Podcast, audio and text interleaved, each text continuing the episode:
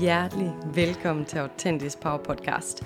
En podcast, der sætter fokus på personlig udvikling, mindset, indre ro, selvværd, selvkærlighed og de helt store spørgsmål her i livet. Mit navn er Maiken Harbo, og jeg er din vært her på podcasten. Jeg tror på, at når vi er helt autentiske, altså tør at være det hele menneske vi er, med alt hvad vi indeholder, så ligger der en kæmpe power i os hver især. Vi skal ikke fikses eller laves om på, men vi må gerne udvikle os, træde endnu mere ind i vores skaberkraft og vores personlige power, så vi kan leve et meningsfuldt liv for os selv. Tak fordi du lytter med.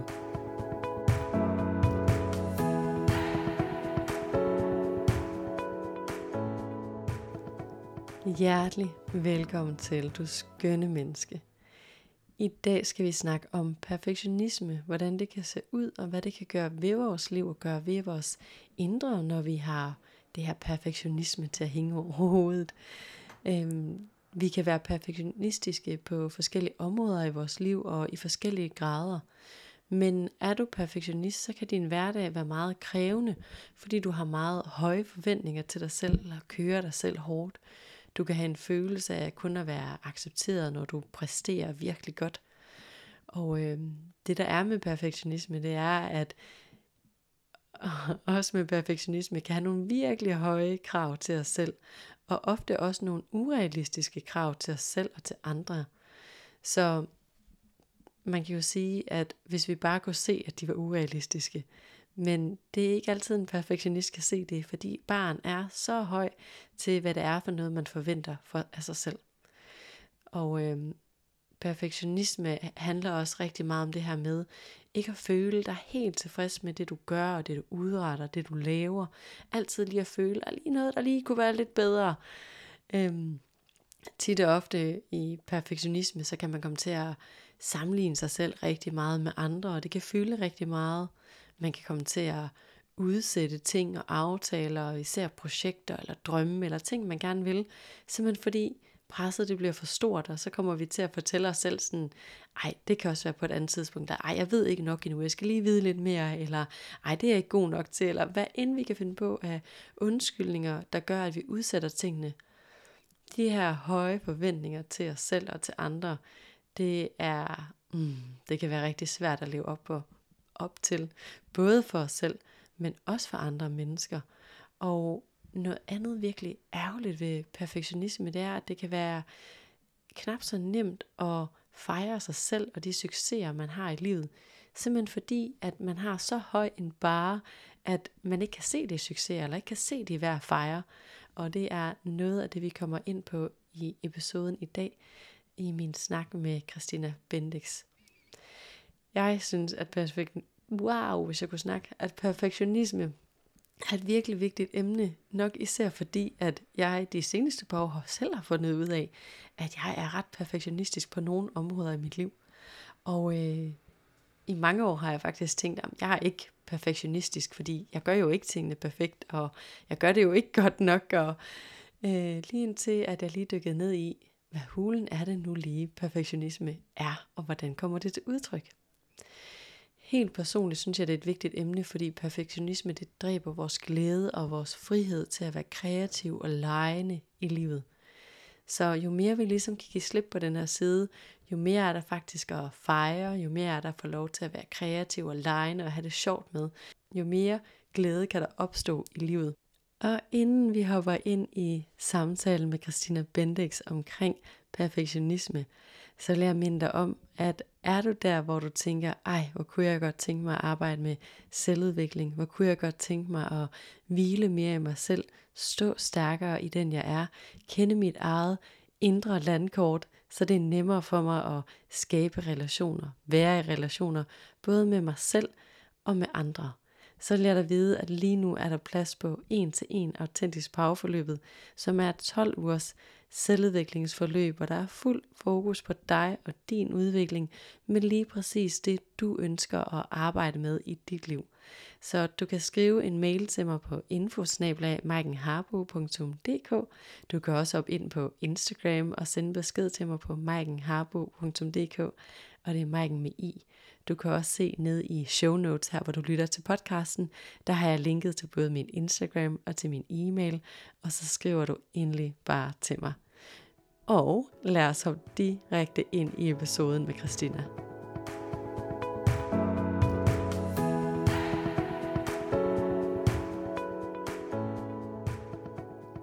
Hjertelig velkommen til Christina.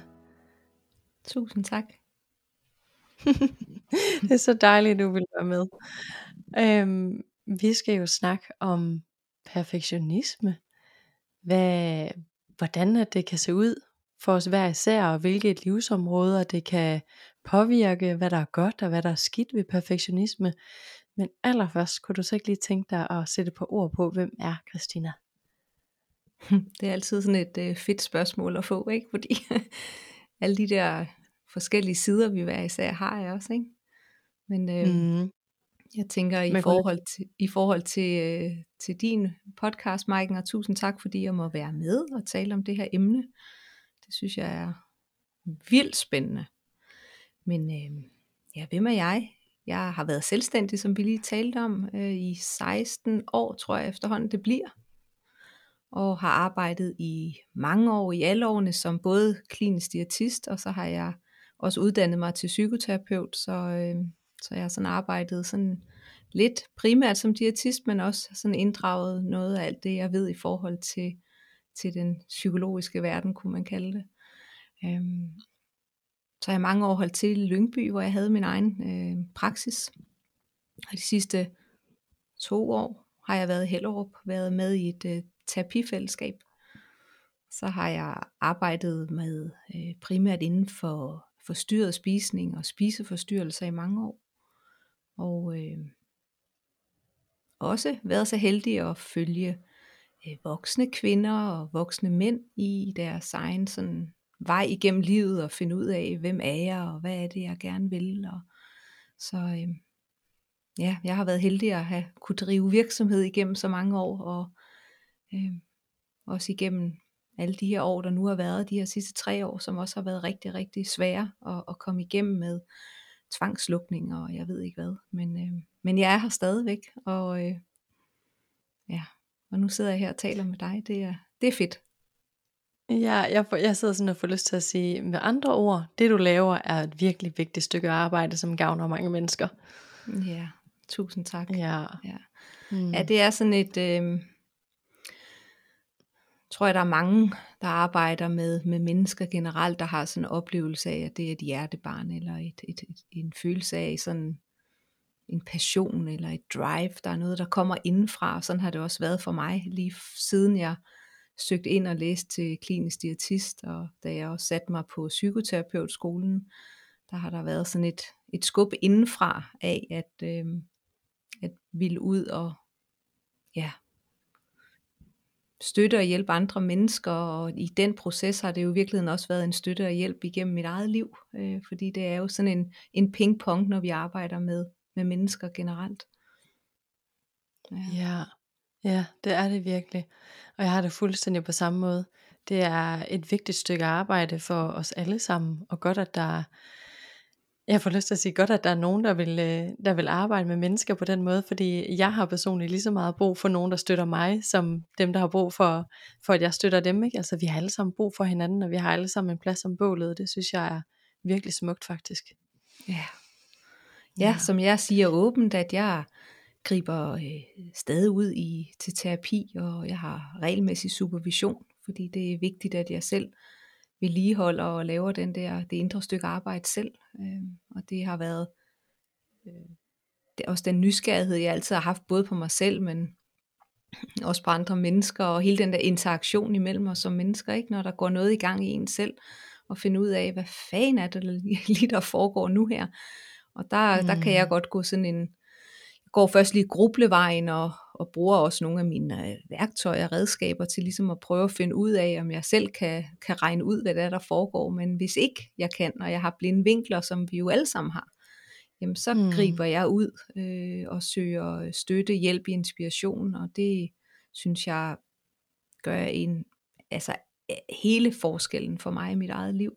Og det deler jeg både med, ja, både med klienter og med venner og bekendte, også for at få auto, aftabuiseret det her med, at, øh, at vi kun går øh, i terapi eller går i selvudviklingsforløb, når, når der lige opstår den der vilde krise. Men det er også noget, vi kan mm. bruge sådan generelt i vores liv til at, mm, ja, at forstå os selv i de der forskellige runder, der er, fordi vi jo hele tiden forandrer os i takt med, at livet forandrer sig. Mm. Ja, det er. Jeg synes, øh, hvis der er noget, jeg virkelig godt kunne tænke mig at fjerne af tabuer, så er det virkelig den der med, at man kun går til psykologer, eller psykoterapeut, eller coaches, eller sådan noget, hvis man har en kæmpe livskrise, eller hvis man fejler et eller andet. Sådan ser jeg det bare slet ikke. Jeg ser det som i kærlighed til sig selv og sine medmennesker, mm. at man går ud og får undersøgt, hvordan fungerer jeg, hvordan ser mit indre landkort ud, fordi så bliver man altså noget stærkere i sine relationer, det bliver noget nemmere at komme ud og, og være i verden, når man lige kender sit eget indre landkort. Så jeg synes egentlig bare, det er kærlighed til sig selv og til sine medmennesker. Ja, ja. præcis. Ja. Og nu føler jeg at vi kunne sidde og snakke om det her længe, fordi det, det er også et, et emne, jeg brænder for. Men vi skulle faktisk ind og snakke omkring perfektionisme. Og øh, jeg synes jo, at det er virkelig interessant, fordi hvis jeg bare skal starte med at lægge ud med mig selv, så perfektionisme, det har jeg altid tænkt, det er jeg ikke i hvert fald, fordi jeg laver mange fejl. og øh, det viser sig jo så sjovt nok, at jeg er virkelig perfektionistisk. Øhm, og det kan jeg komme mere ind på senere, hvordan det har udspillet sig i mit liv. Men, øh, men skal vi lige tage hul lidt på, hvorfor hulen er det egentlig vigtigt, det her med at kigge på perfektionisme? Jeg tror, at det gik op for mig øh, for mange, mange år siden. Nu er jeg 48 i dag. Øh, jeg var egentlig ganske ung, da det gik op for mig, at jeg har en, en perfektionistisk side i hvert fald, som øh, har drevet mig. Øh, både på, jeg skulle til at sige, på godt og ondt. Så det er vel øh, egentlig det der med at få spottet, øh, igen, som vi talte om lige før, det der med at se sig selv, øh, men også at se nogle af de blinde vinkler, der kan være. Så, så for mig har både arbejdet og, og forståelsen ned i perfektionisme, set ud fra min egen øh, synsvinkel og oplevelse, været rigtig vigtig, så jeg øh, ved, hvad det er for en del af mig, der kommer på spil øh, og kommer frem, øh, specielt når den, den del øh, kommer frem med sådan en hård kritik, øh, som du også siger, Marken, det der med, at, at øh, jamen, jeg er ikke perfektionist, for jeg fejler. Det er jo måden, vi håndterer fejlene på, vi kan, vi kan spotte det. Øhm, mm. Og det, øh, det er i hvert fald der, hvor jeg selv blev opmærksom på, at, øh, at jeg har en indre hård dommer, som egentlig har, har været en del af mit liv øh, lige, altså lige så længe jeg kan huske det. Har altid haft utrolig høje forventninger til mig selv, og når jeg lavede fejl, som vi jo alle sammen gør, så kunne jeg se min søster øh, mere sådan øh, komme videre, og hun øh, tørrede ligesom, du ved, hun rejste op igen, og så fortsatte hun, og hun slap, hvor jeg øh, rettede det indad mod mig selv, og blev utrolig hård og dømmende over for mig selv. Og, øh, og, og det, har, det har jeg slået mig på rigtig meget igennem mit liv, og det er stadigvæk en del af mit liv, som, øh, som jeg, jeg skulle til at sige, bokser noget rundt med, at, øh, at forsøge at forene mig med, øh, at, at den del er mm. der. Ja, og arbejde med den, så vi kan få den, jeg tror ikke på, at vi kan få det øh, nødvendigvis til at forsvinde, men vi kan arbejde med at forstå øh, intentionen bag det, når det dukker op, så vi ligesom kan handle på en anden måde. Og det har egentlig været det, det fokus, jeg selv har arbejdet meget med. Øh, forstå mm. drivkraften i det, og hvad kan jeg gøre, når det dukker op. Mm. Ja, og hvis jeg skulle sætte lidt ord på, hvad perfektionisme egentlig sådan, hvordan man kan se det komme op. Hvis jeg skulle mm. sætte et ord på det, så er det i hvert fald det her med at virkelig at gøre mange ting, og virkelig gå i dybden med noget, og alligevel aldrig være helt tilfreds.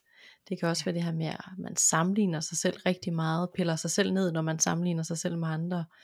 Det kan være, at man har rigtig høje forventninger, både til sig selv, men faktisk også til andre mennesker.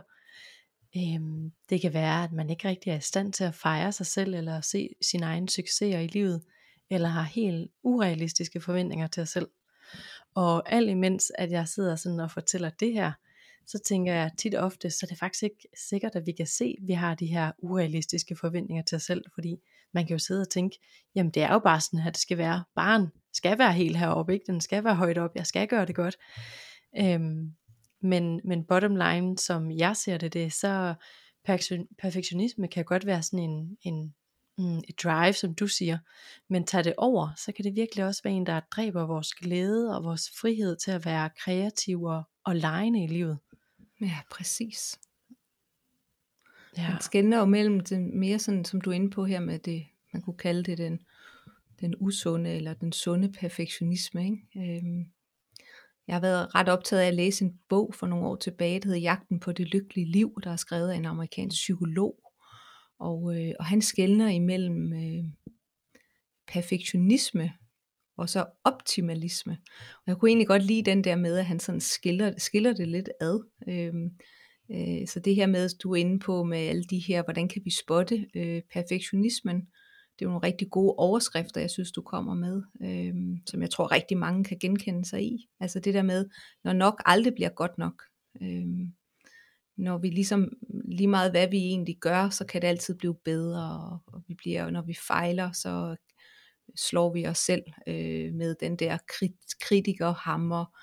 Øh, vi hungrer efter omgivelserne, også anerkender os, og vi anerkender i virkeligheden ikke tilstrækkeligt nok os selv, osv. osv. Hvor optimalismen, som han snakker om, er mere det her med, at vi gør det bedste af det, vi kan. Så der er mere medfølelse og omsorg og accept og menneskelighed, hvor, øh, hvor den usunde perfektionisme i den grad altså er jo ret umenneskelig, fordi barn er jo, bliver jo ved med at blive sat højere, højere, højere. Øhm, eller omvendt, at man i virkeligheden ikke går ud og lever, lever sig selv ud, fordi man er bange for at slå sig. Og så, så der mm. kan både være den her angsten for at fejle, men i virkeligheden også angsten for måske at få succes, fordi hvordan kan man så stå i det, og alle de forventninger og krav, der så måske kommer fra en selv eller fra andre. Så øhm, ja. Ja, Ja, det er interessant, hvordan det sådan kan påvirke ens liv, eller hvordan man ligesom kan spotte det i ens liv, alt efter hvilket slags liv man lever, og hvem man er. Mm. Øhm, men, øh, men jeg synes i hvert fald, det er vigtigt, for jeg synes helt personligt for mig, at det, øh, altså som jeg startede med at sige, jeg har aldrig set mig selv som perfektionistisk, netop fordi jeg tænkte, at jeg laver fejl hele tiden, og det er jo aldrig godt nok. Og, altså jeg kan sige, øh, helt tilbage på, da jeg gik på universitetet, der kan jeg huske, hvis jeg fik gode karakterer, så tænkte jeg, ej, jeg har også været i, i en gruppe, så det må være de andre, der har båret mig igennem. Og så fik jeg nogle gode karakterer for at være alene, og så var jeg sådan, nå, jamen jeg må godt nok have været heldig, fordi altså, nå. Og så kan jeg huske på min bachelor, øh, da jeg skulle op til den, jeg var simpelthen så nervøs, fordi for mig på det daværende tidspunkt, så galt det liv eller død, hvordan det gik med den der bachelor.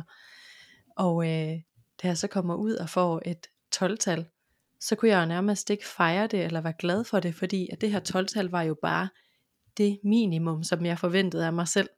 Så hvordan skulle jeg kunne fejre et minimum? Det var jo ikke stort. Øhm, og alt imens at det jo er en del år siden, at jeg har gået på universitetet nu, så kan jeg bare virkelig se, når jeg kigger tilbage, hvordan at den måde at være i verden på virkelig dræbt min glæde, fordi for hulen, hvor kunne jeg have fejret mange ting, som jeg aldrig har fået fejret, fordi, nå, jamen det er jo bare, du ved, det minimum, jeg skulle gøre. Mm. Øhm, og jeg synes også, at det har taget rigtig meget af min kreativitet fra mig. Jeg tillod simpelthen ikke mig selv at være kreativ, fordi hvordan skal du gøre det, når tingene skal være perfekte, eller flotte, eller gode? Øhm, så det er i hvert fald øh, sådan kort fortalt min historie, hvordan jeg virkelig har kunne se det øh, blive spottet i mit liv. Øhm, og jeg vil sige nu, så sidder jeg sådan, når jeg kigger, at vi snakker her, så har jeg sådan en sten, og det kan du ikke se, jeg har sådan en sten til at hænge i, i vinduet bag ved mig, som er en sten, hulsten, jeg har været at finde. Og så har jeg sådan flettet noget snor og sat nogle perler i den. Og hvis du bare kommer hjem og ser den, så er den virkelig grim. Men det var faktisk den første ting, jeg lavede, uden at der var noget, der skulle være pænt. Så jeg har mm. hængt den op herhjemme, som ligesom sådan en, den var faktisk hyggelig at lave, og den er mega grim, men jeg hyggede mig, jeg var sammen med gode mennesker, da jeg sad der og legede med at være kreativ. Ja. Hvis dem, der lytter med, kunne, kunne se os nu, så ville de jo kunne se, at alt det, du sidder og siger, det nikker jeg genkendende til. ja. altså, det kunne have været mig, der beskrev øh, bacheloren og karaktererne, og øh, lige meget hvor meget jeg har lavet og ikke lavet, og altså igennem hele mit liv, øh, så har der enten været den, du siger med, at jamen, det var bare det mindste af det, jeg forventede af mig, eller, øh, eller også så var det omstændighederne, der gjorde et eller andet. Eller, øh, så det er også meget få ting i mit eget liv, jeg har fejret. Altså jeg har fejret mine børn, jeg har jo to øh, voksne store børn, jeg er sindssygt god til at fejre andre mennesker, og det skal fejres, og vi skal dit, og vi skal dat. Men øh, det var en meget lille fest, der blev holdt for mig, da jeg blev student, og jeg kan ikke huske, hvordan jeg blev fejret, da jeg blev færdig som klinisk diætist. Jeg blev fejret ned på skolen, da jeg blev færdig som psykoterapeut, og havde intentionen om, at jeg så også ville holde en fest, når jeg kom hjem øh, for mine venner og familie. Det fik jeg aldrig gjort. Øh, min femårs jubilæum i virksomheden, min 10 års jubilæum, mit 15 års jubilæum, aldrig fejret. Øh, og, og det har helt sikkert været den der, jeg, den der usunde øh, del af mig, der har været på spil i, ah, ej, jeg venter lige lidt, ah, til jeg får 10 års jubilæum, så fejrer jeg det, så er der noget at fejre, eller øh, ej Chris, du var med i et radioprogram, eller du har været med i en stor artikel i et blad. Ja, ja, men øh, ja, lad os nu se, når jeg lige skal lige, og jeg skal lige, og jeg skal lige. Og øh, jeg tror nok, da jeg var omkring din alder, at jeg havde, jeg havde en idé om, at jeg på et tidspunkt ville knække koden til det, så det ligesom ville forsvinde helt. Øhm, Øh, men jeg må nu altså erkende her som 48-årig, at det stadigvæk, øh, det stadigvæk er en stor del af mit liv, og, og øh, derfor har jeg også i de senere år arbejdet mere med det som en, en præmis, at det er en del, det er en del af den måde, jeg er åbenbart er til i verden på, så den måde, jeg så kan håndtere det på og møde det på. Det er ikke altid, jeg lige kan gøre det til at starte med, men så kan jeg måske spotte, okay, det er det, det er det, der er på spil nu her. Åh, oh, det er derfor, jeg udsætter en eller anden vigtig opgave, eller det er derfor, jeg ikke kommer i gang med min nye podcast, eller det er derfor, jeg ikke får taget hul om at få lavet en ny hjemmeside, eller altså, øhm, det er derfor, jeg ikke får kommet videre med min renovering. Jeg bor i en gammel landvilla, som vi er i gang med at renovere. Øhm, så når tingene ikke lige er, som jeg øh, havde tænkt mig, de skulle være, så kan jeg godt enten lave sådan noget undvigelse, eller sådan noget alt eller intet sort-hvid. Hvis ikke det kan blive på den måde, så kan det være lige meget agtigt. Øh, så jeg går meget hurtigt i de der sort-hvide kasser, og, jeg, øh, og i de kasser bliver jeg ret, øh, ret firkantet, det siger lidt sig selv, men så kan jeg blive sådan øh, hård og vred og sur, øh, indtil jeg så ligesom får øje på, ah, det er jo fordi, jeg havde tænkt, at nu sidder jeg, nu kan se, der er sådan nogle gamle øh, øh, lægter heroppe, hvor jeg sidder over i sådan gammelt, hvor meningen var, at de skulle være blevet, øh, for eksempel for at beskrive det helt konkret, at de skulle have stået rå i rå træ. Men processen til at komme til det rå træ ville kræve rigtig meget, fordi der var så meget en lag forskellig maling på. Og det gjorde egentlig, at jeg blev så irriteret over, at nu ville jeg jo have det på den der måde der, at jeg egentlig udsatte og udsatte renoveringen, indtil jeg så ligesom måtte øh, sadle lidt om og sige, okay, så hvis ikke jeg er villig til at gå den vej og betale de penge, der skal til for at få en professionel til at komme og, og gøre det, der skal gøres, hvad kan jeg så gøre? Så, så man mere inviterer en mere øh, øh, øh, nuanceret tilgang til tingene, eller man måske finder en anden vej. Og det, jeg kan se det sådan skalere i alle mulige forskellige områder af mit liv, hvordan det fylder stadigvæk. Øhm, og jeg kan også se, når det kommer til at være en, en selvsabotage. Øhm, og det mm. kan man sige, med så mange års erfaring ind i det, øhm, så, så kan jeg også se og spotte det og genkende det sammen med mine klienter, og vi kan have nogle rigtig fede snakker omkring det, fordi det der med, at vi kan spejle hinanden, nogen, når nogen har læst noget af min historie, eller nu som hvor jeg sidder og deler sammen med dig, så er der nogen derhjemme, der kan sidde og tænke, hold da kæft mand, det kan jeg se, sådan er jeg også. Øhm, mm. Og så kan man måske få en lille grad af mindre forkerthedsfølelse, fordi det har faktisk været det, der lå, lå, har ligget for mig. Perfektionismen har været en ting, men det, der i virkeligheden har ligget nedunder, har jo været det værste. Og det er jo forkerthedsfølelsen og utilstrækkelighedsfølelsen og det lave selvværd. Øhm, så mm. i det øjeblik, at man kan komme ind og komme ned under, hvad der egentlig ligger ned under perfektionismen. Hvor kommer det fra? Hvorfor er det opstået? Øhm, hvad var det egentlig, de her strategier, måde at være til i verden på? Altså, hvor var det, de opstod i ens liv? Øhm, hmm. Hvad har vi lært hjemmefra, ja. og så videre? Kan du genkende noget af det, Maiken? Ja, helt sikkert. Og det er virkelig også noget af det, jeg arbejder rigtig meget med, med både med mig selv og mine klienter. Fordi det er jo nemlig, hvad er det, der ligger under det? Og en ting er, hvordan har vi det med, der, med os selv? Føler vi os gode nok, når vi har lavet noget, der ikke lige var perfekt? Føler vi os værdige som mennesker, når vi har fejlet, eller altså ikke har præsteret? Og det er jo der roden ligger, og derfor at jeg har sådan en kæmpe passion for at arbejde med det, jeg gør med, med mine klienter, fordi jeg synes, det er så vigtigt.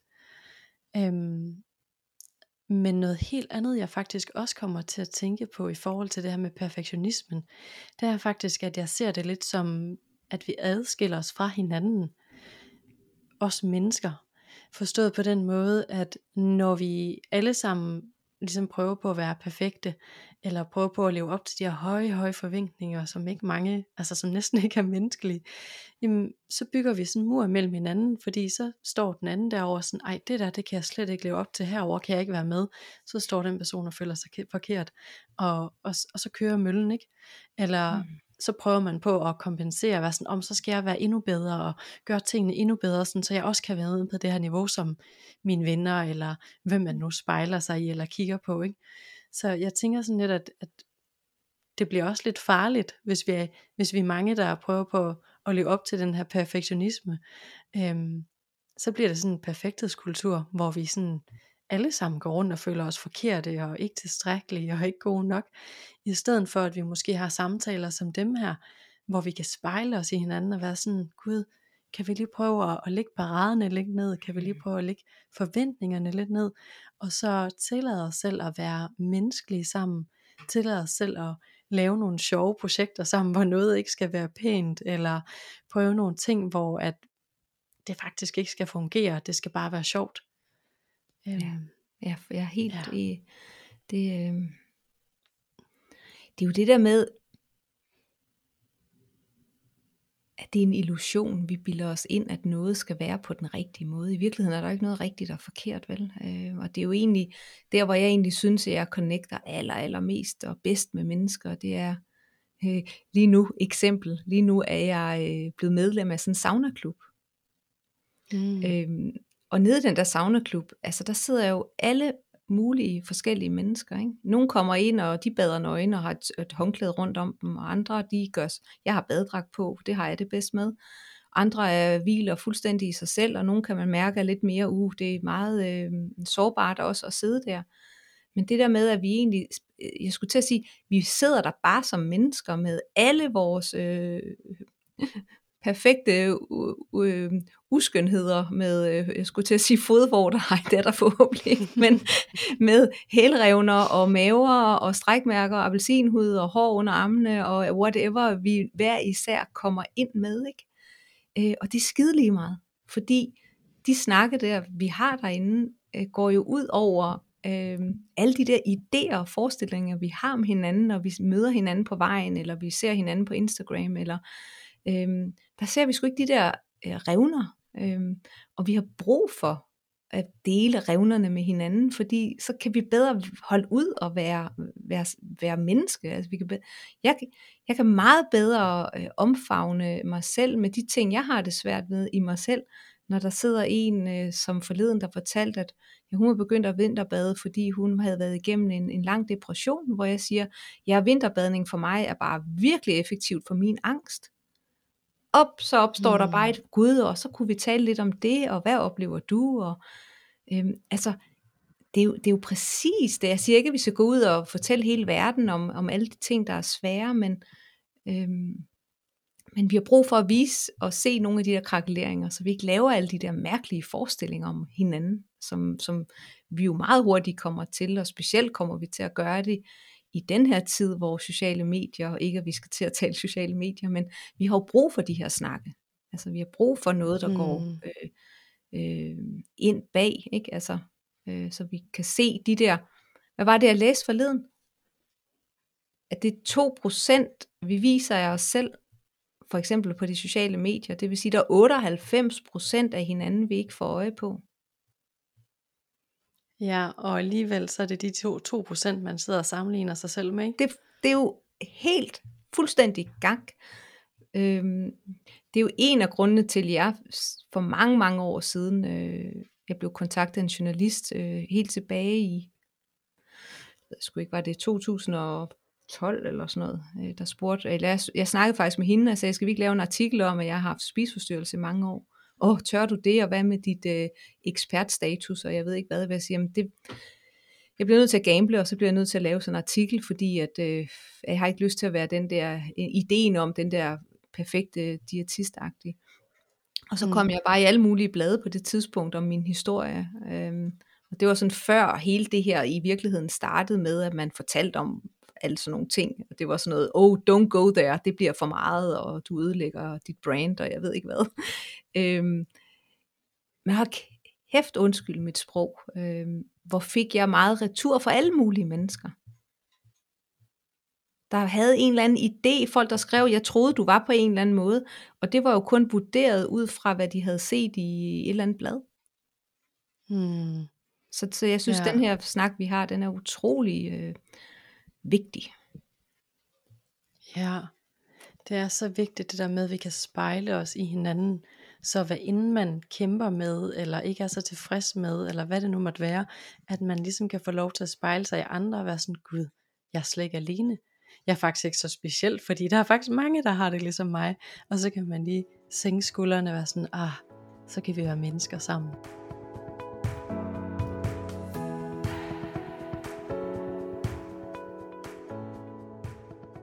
Nu vi snakkede om sociale medier, eller de blev nævnt, så, øh, så finder jeg det virkelig vigtigt, at man er bevidst om, hvem det er, man følger, hvad det er, man følger, hvad det er, man fylder sin hjerne med.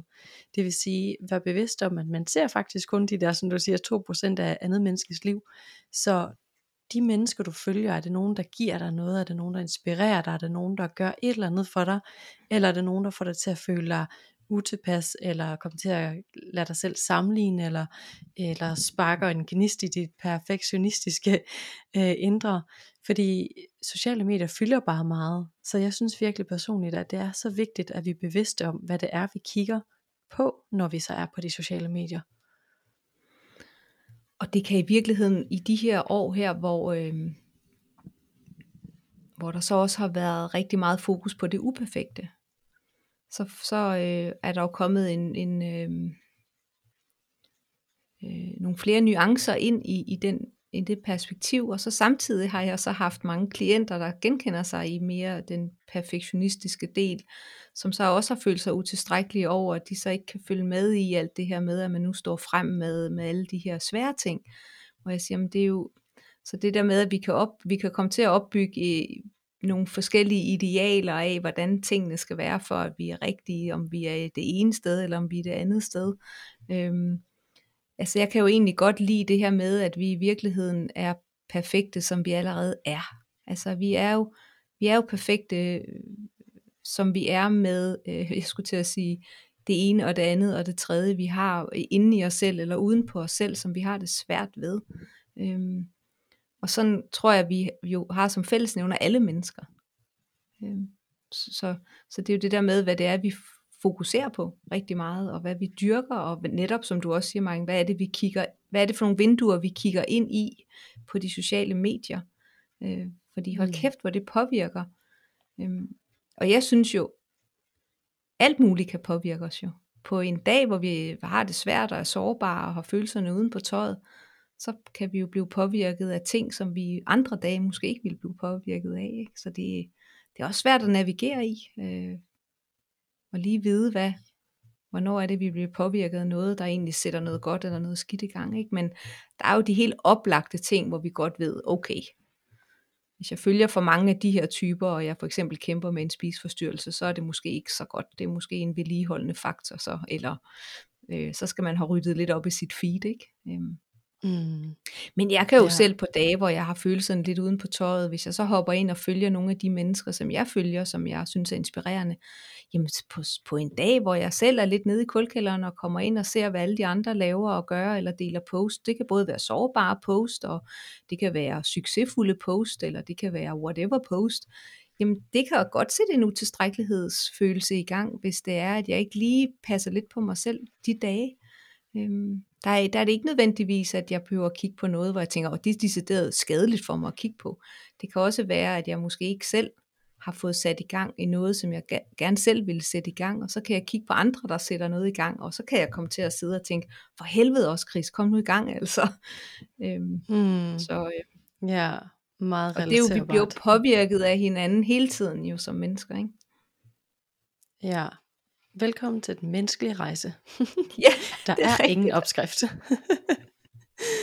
ja, men jeg vil alligevel sige, at selvom der ikke er nogen opskrift, og at det måske er noget, hvor vi kan dykke ned i det, og lære at leve med det, og måske øh, mildne det lidt, så vil jeg alligevel sige, noget af det, der er allervigtigst, som jeg ser det, det er forholdet til dig selv så til dig selv som menneske. Ikke?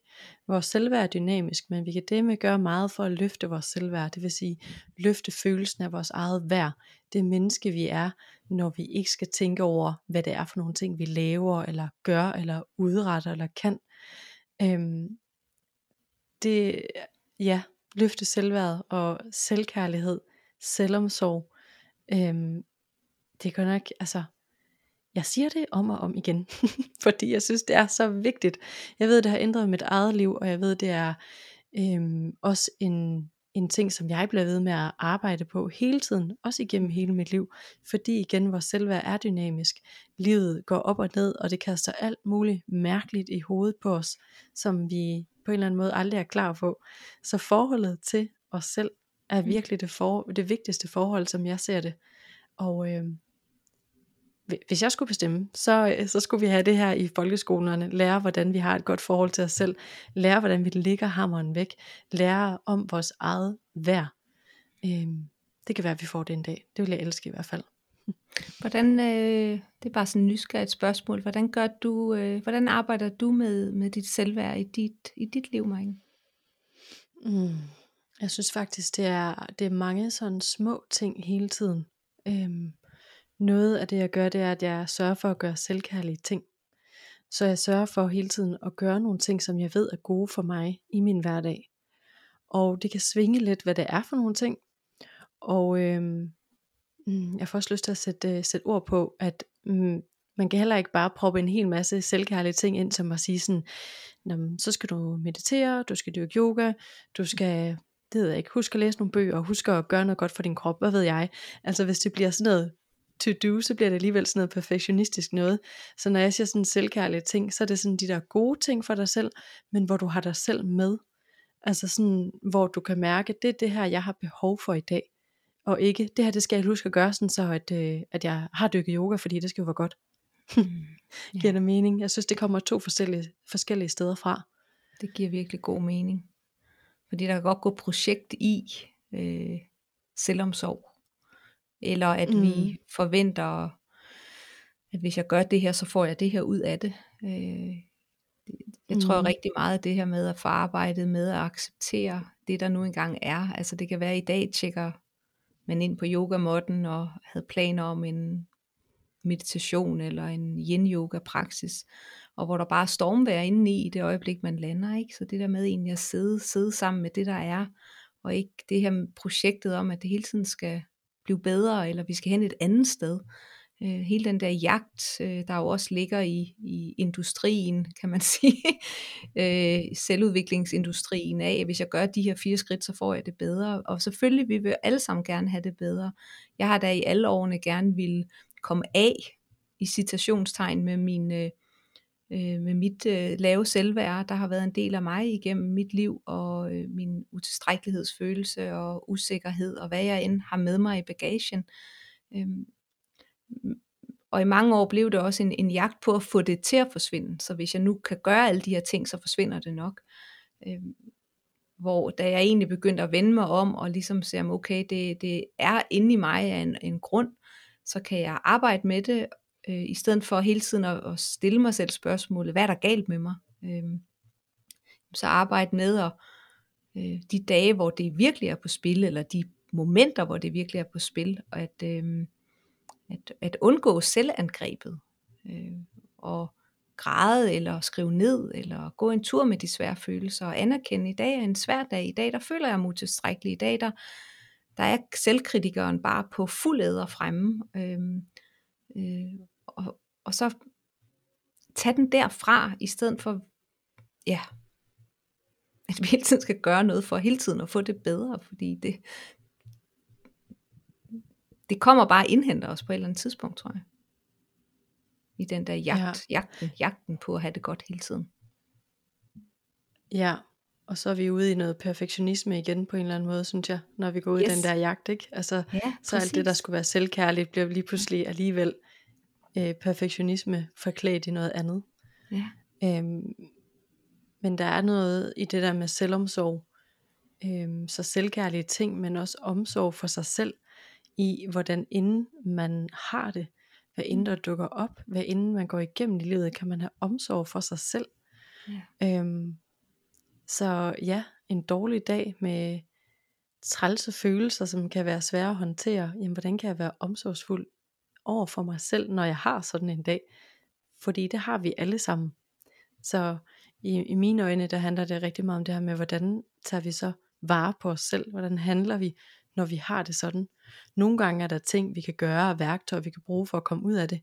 Og andre gange, så er der altså bare følelser, der skal føles, som ikke nødvendigvis er særlig rare at føle, men der er jo en grund til, at vi mennesker kan føle de følelser.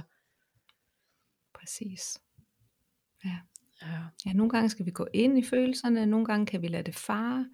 Jeg bruger meget sådan metaforisk, og det skriver jeg også om ind på min Instagram, at jeg går tur med de svære følelser. Øh, jeg kan godt lide at vandre og har gjort det igennem, ja, siden 2019. Øh, så jeg har vandret mange stier med, øh, hvor udgangspunktet var for eksempel en sorgfølelse, eller ked af det følelse, eller vred følelse, eller utryg følelse, eller angst. Øh, og, og i det der langsomme tempo, når man vandrer for eksempel, så sker der noget rigtig, rigtig fint. Altså jeg har ligesom sagt øh, til mine følelser, kom nu går vi en tur.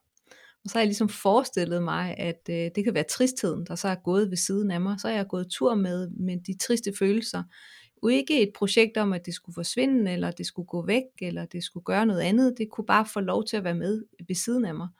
Øhm, og, og det jeg selv oplever igennem for eksempel mit eget liv, det er i det øjeblik, jeg vender mig om mod mig selv på en omsorgsfuld måde, så, så kommer der ofte nogle budskaber. Altså det der med, at vi egentlig, øh, jeg tænker mange af os, vi kender godt de der billeder, hvor man ser en, der krammer sit eget spejlbillede, ikke? Øh, mm. Det er jo lidt ligesom, at vi, øh, ja, når, med små børn, hvis der er nogle små børn, der er kede af det, så vil vi helt automatisk øh, gå ned i knæ at tilbyde et kram, eller at lytte og tale og, øh, og stille nogle spørgsmål. Ikke? Øhm, der er bare rigtig mange af os, og specielt os, der, der har det her med den hårde kritiker og perfektionisme, eller lavt selvværd, eller andre problematikker, at vi er så vanvittigt hårde over for os selv. Og det bliver i virkeligheden det største problem af det hele. Det er egentlig ikke det ofte, vi bliver ked af, men det er måden, vi håndterer det på, der bliver et problem for os at vi så gør os selv forkert, at vi føler og har det, som vi har det. Mm. Ja. ja, det er så rigtigt. Det er faktisk, øh, jeg plejer tit og ofte at bede mine klienter om at finde enten finde et fysisk billede af sig selv som barn, eller forestille sig et billede op i hovedet, så virkelig visualisere for sig selv, hvordan så man ud som barn. Fordi mm. det der sker, når vi er hårde ved os selv, ikke, det er jo, at det er det der lille barn, vi skælder ud. Så det kan være lidt nemmere sådan at connecte til sig selv, og faktisk have omsorg for sig selv, når man ser, ej, jeg har engang været sådan en lille barn. Sådan en lille barn vil jeg aldrig nogensinde stå og snakke sådan der til, eller mm. vende ryggen til, hvis hun var ked af det, og sige, at hun skulle tage sig sammen. Så når man ligesom sådan kan connecte til sig selv, og være sådan, gud, nå, ej, jeg har også fortjent noget omsorg. Jeg har også fortjent et kram. Jeg har også fortjent bare at få lov til at græde ud, uden at skulle tage mig sammen i gåsøjet, ikke? Øhm, jeg synes, det er et fantastisk gratis værktøj at kunne connecte til sig selv som det lille barn, man har engang har været, og som på en eller anden måde stadigvæk bor inde i os. Ja, det bliver det ved med at gøre. Ja. Der er også mange af mine klienter, der, øh, der finder øh, stor hjælp i at forestille sig, hvis det var en veninde, der kom og sagde det samme. Og så kan de, mm. kan de gå hjem og for eksempel skrive den dialog ned, eller vi kan sidde og tale om den. Øhm, det der med, ville jeg snakke sådan til min veninde, hvis det var, var hende, der, der kom med den her problemstilling, ville jeg så respondere på den måde, som, øh, som jeg gør over for mig selv. Og det vil vi ikke. Vi vil jo aldrig, fordi der har vi jo rigtig meget på spil, når det handler om øh, vores fællesskaber. Ikke? Øhm, så, så det kan være sådan en måde, hov, nu taler jeg virkelig hårdt og grimt til mig selv igen. Nå ja, det er jo den mekanisme, jeg kender, som jeg har øvet mig rigtig meget i. Okay, hvis jeg skulle tale til mig selv på en anden måde, hvad, hvad kunne jeg så lige nu sige? Og det behøver ikke at være, du ved, øh, så skal jeg begynde at sige en masse positive ting til mig selv. Øh, det tror jeg nogle gange kan prale af på os som, øh, som vand på olieagtigt. Men det der med, at vi kan måske sige, det er okay, jeg er ked af det, eller jeg må egentlig gerne være vred, eller det er okay, at jeg lige nu føler mig utilstrækkelig. Og så prøve at få tilføjet nogle flere nuancer. Altså, det er i hvert fald noget af det, jeg virkelig prøver selv at arbejde med, når jeg går i det der sort-hvide, alt eller intet, eller det er aldrig godt nok, og jeg bliver hård. Så prøver jeg ligesom at sige, okay, jeg har stirret mig blind på et eller andet her. Øh, lad mig lige prøve at give mig selv en pause, flytte mig væk fra et eller andet øh, emne eller tema eller en situation. Måske lige gå en tur rundt om blokken, skulle jeg til at sige, og lige kigge lidt et andet sted hen. Og så prøve at anskue situationen fra en anden vinkel.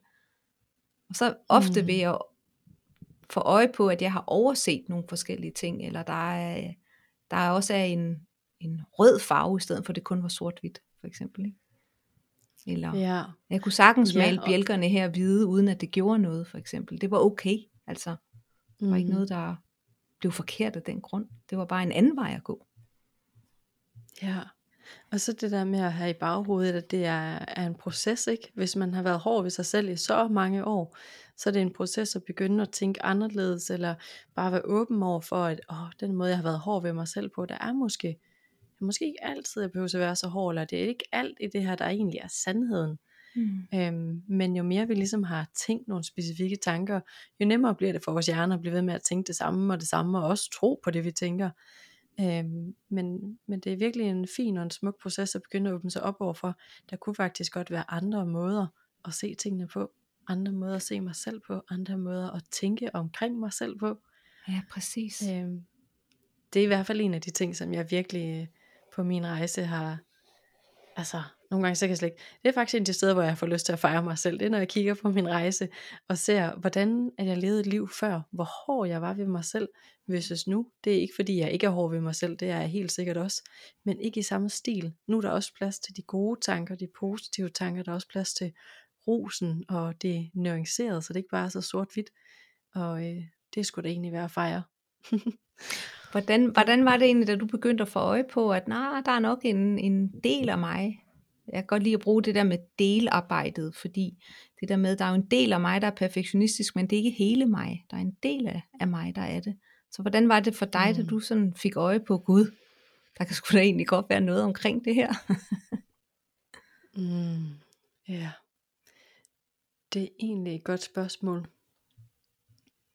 Da jeg fik øje for per- perfektionisme, er det det, du tænker på? Ja.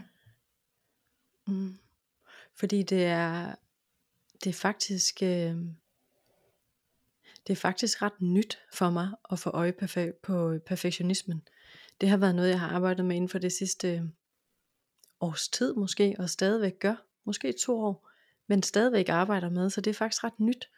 Og øh, jeg er stadigvæk sådan i den proces af at undersøge, hvordan jeg kan være mere mild med mig selv og undersøge, hvad det er for en del af mig, der er så hård, og hvad jeg får ud af det. Ja. Øhm, fordi jeg tror også, du nævnte det i starten, i forhold til det med, at mm, altså, den giver mig jo også et drive. Den gør jo også, at jeg virkelig får lavet mange ting, og får gjort mange ting. Øhm, men, øh, men jeg synes, at jeg opdagede, at den tog meget glæde fra mig, og meget leg fra mig. Øh, så derfor var det, at jeg begyndte på det her med at begynde at flette lidt og øh, sætte det sammen med stenen. Og mm. jeg begyndte faktisk øh, for et par år siden til sang. Og jeg har ikke en lækker sprød sangstemme, men det der med at turde lege og være uperfekt og gøre noget bare for the sake of it, altså bare for at det skulle være sjovt at afprøve det, det var helt vildt øh, befriende og en prøvelse. Ja. Øhm, men bare der med at begynde at undersøge, at det ikke er hele mig, har virkelig været en spændende proces, synes jeg, som har givet mig adgang til meget mere sådan leg, og også givet mig adgang, altså jeg tænker sådan lidt med den her podcast, før jeg havde fundet ud af det med perfektionisme, og jeg kunne lege med det, så havde jeg sgu nok ikke lavet en podcast, hvor man kan sige så mange fejl. altså, men, men bare det nu at, at, at, at turde være med det hele menneske, man er, og alle de fejl og mangler, som vi har hver især. Det har også været en rejse. Ja, og den bliver bare ved. Det er ligesom, at man begynder at åbne døren op for nogle af de der dele af en selv, hvor man begynder at sige, gud, sådan er jeg også, og gud, hold kæft, er jeg også sådan der, og nå. Så det er ligesom om, øh, jeg, jeg har altid tænkt på den der øh, Walt Disney-film, eller Pixar-film, øh, der hedder Inderst Inden. Har du set den? Mm, jeg er ikke sikker på, at jeg kan huske den. Det er der, hvor man ser hende, øh, pigen, en lille pige med alle de her delpersonligheder, hun har. Og så er der alle mulige karakterfigurer for hende, der er vred, og hende, der er sur, og hende, der er øh, jaloux, og hende, der er glad. Og, og de er sådan udspillet i forskellige karakterer. Det siger mig et eller andet, og så alligevel ikke helt. Men den er du genial, den, den, øh, den, den, den fortæller, den er så klogt lavet, den øh, tegnefilm, at, øh, at man simpelthen skulle have det som studie på alle øh, uddannelser, fordi det der med, at vi er jo ikke kun på én måde. Vi har så mange forskellige sider af os som mennesker.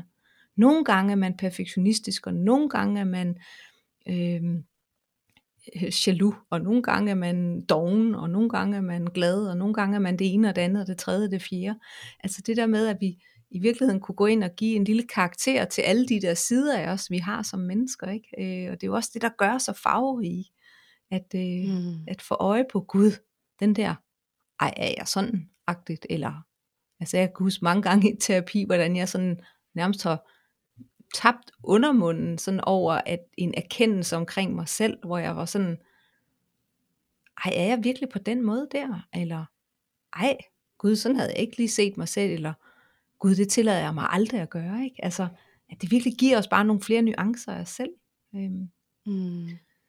Og det er det, der er så spændende at turde ind for det der indre landkort og kigge på, hvad er jeg også? Yes. Ja. Jeg, jeg sidder og tænker på, for dem, der lytter med os, at, øhm, at noget af det, man også kan, hvis man vil prøve at arbejde lidt med det, også kan, kan spotte det der med, øhm, hvornår oplever jeg, at jeg trækker mig, at jeg øh, gemmer mig, at jeg lukker mig, at jeg undviger, eller at jeg øh, nedgør andre. Øhm, så det kan være sådan nogle, nogle træk, man, eller nogle, mm, en adfærd, man måske kan prøve at lægge mærke til i sig selv, fordi det er i hvert fald der, jeg selv øh, kan spotte, når øh, perfektionismen og skammen er, er fremme uhensigtsmæssigt i mig. Fordi det, jeg kan mærke det på, øh, med det, ikke med det samme, men det, jeg kan mærke det på, på et eller andet tidspunkt, det er, at jeg har lukket min energi over for andre mennesker. Så jeg lukker min hjerteenergi, jeg lukker mig selv, jeg øh, trækker mig øh, væk, altså jeg bryder øh, tilknytningen til andre mennesker. Øh, mm. Og det er i mm. hvert fald, øh, det var en af mine ledetråde ind i arbejdet med mig selv og øh, i terapi. Et, at jeg havde en spisforstyrrelse, øh, men to også, at jeg ofte oplevede, at jeg gemte mig bag sådan en maske, og jeg trak mig altså fuldstændig, når jeg følte mig forkert, eller jeg følte, jeg havde fejlet, eller, øh, jeg følte, jeg var blevet blottet, eller øh, øh, jeg følte mig utilstrækkelig. Så coping-mekanismen var og er stadigvæk, at jeg så lukker energien. Øh, mm. og, og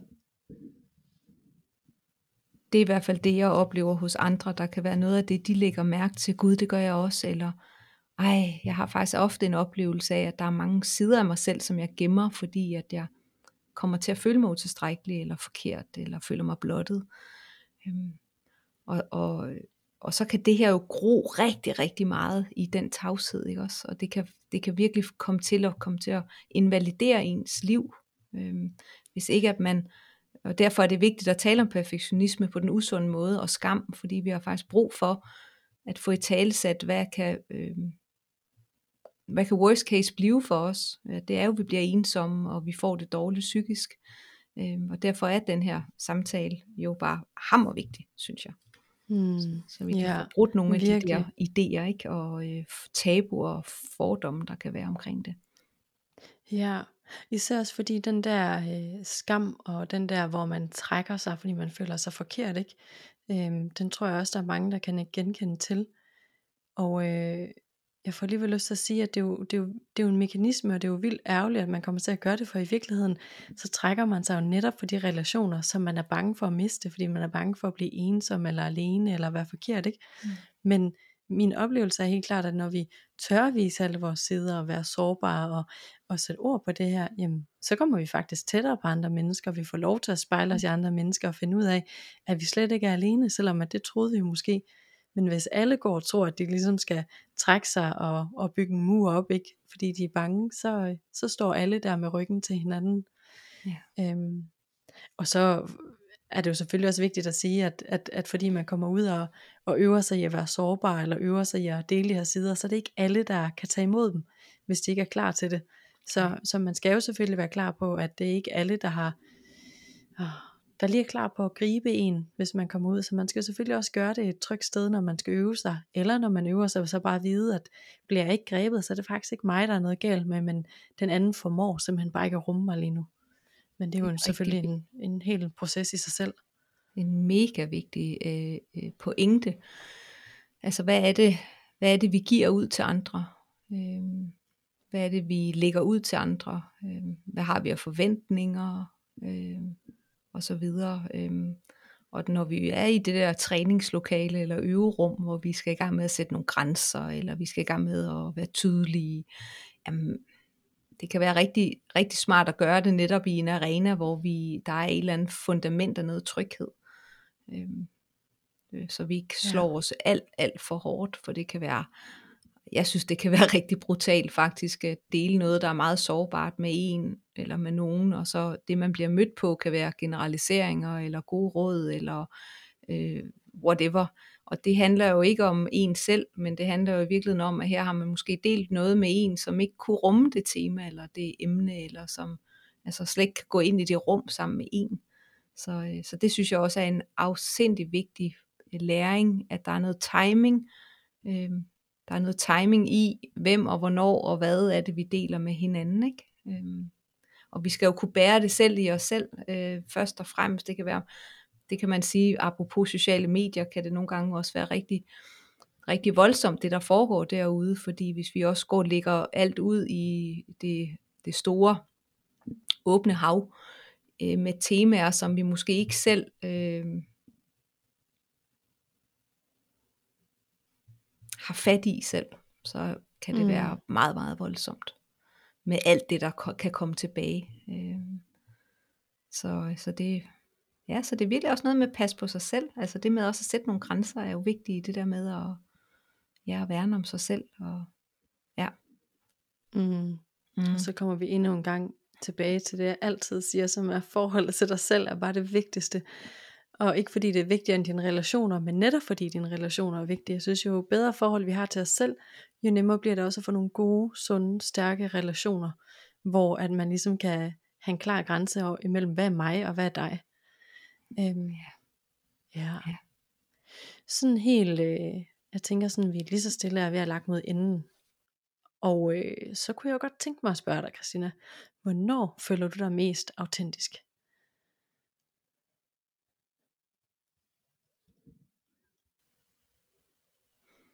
Gør jeg egentlig det gør jeg faktisk egentlig det meste af det, jeg gør. Øhm, jeg har lyst til at knytte en lille historie på det faktisk, fordi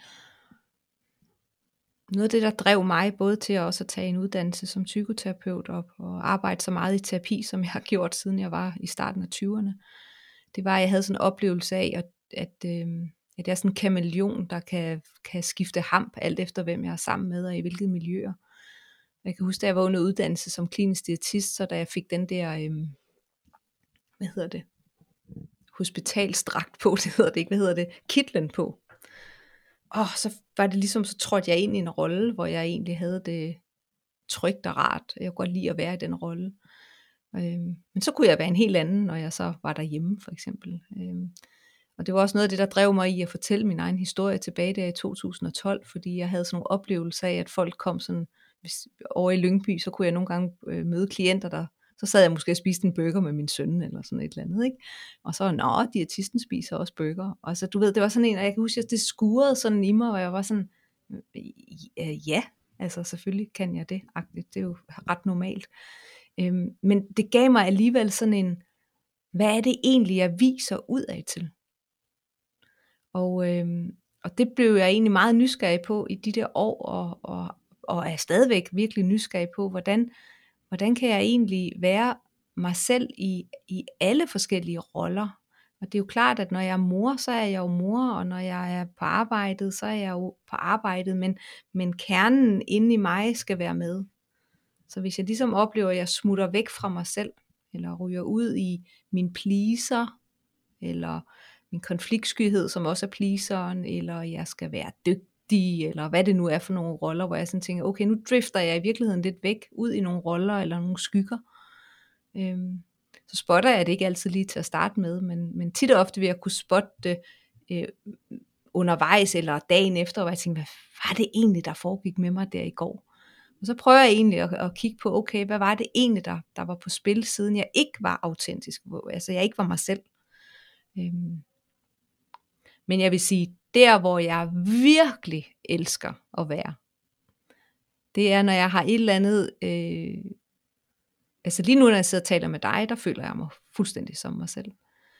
Og jeg elsker at gå rundt i min have i store støvler og lag på lag tøj og plante blomster. Jeg elsker at vandre, jeg elsker min nye sauna-klub, jeg elsker at være min morrolle, øh, være sammen med mine unger.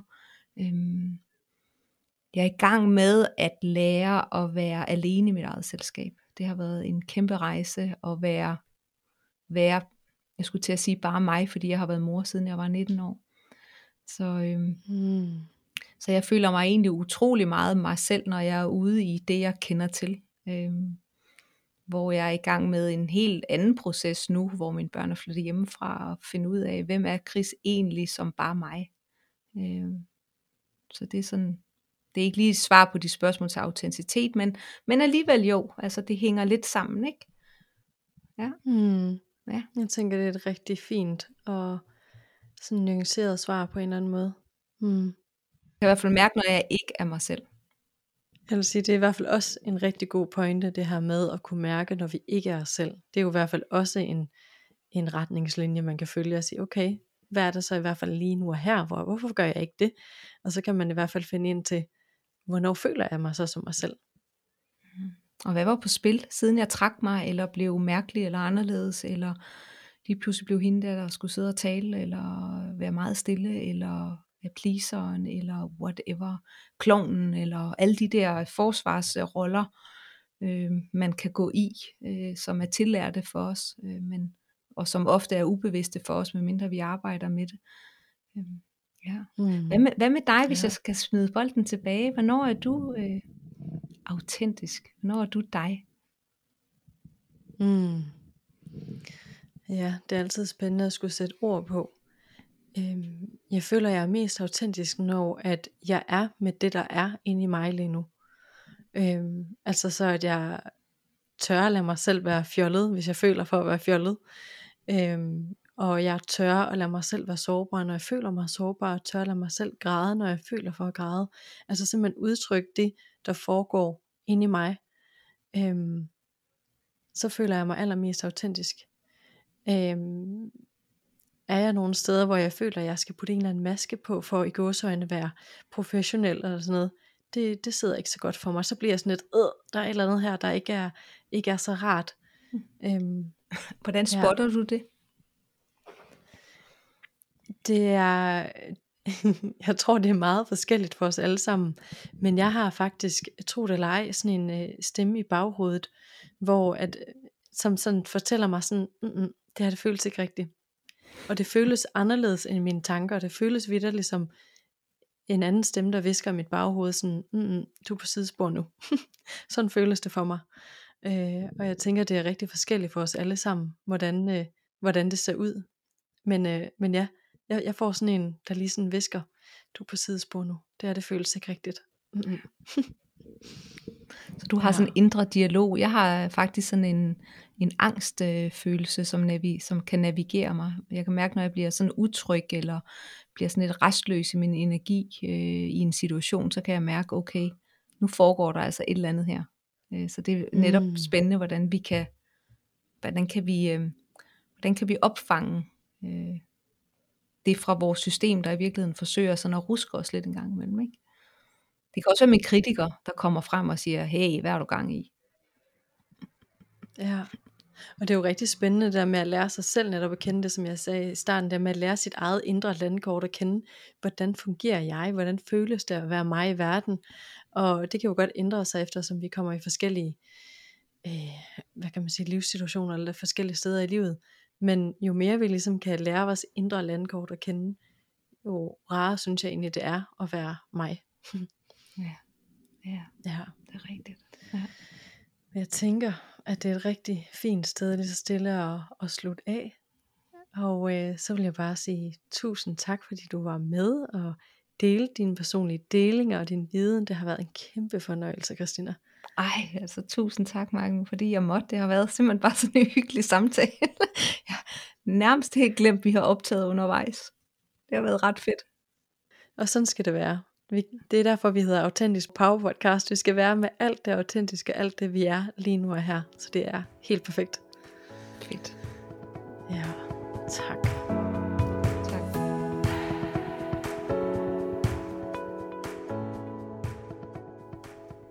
Ja, jeg ved ikke med dig, men for mig er det meget klart og tydeligt, at perfektionisme skaber adskillelse mellem os.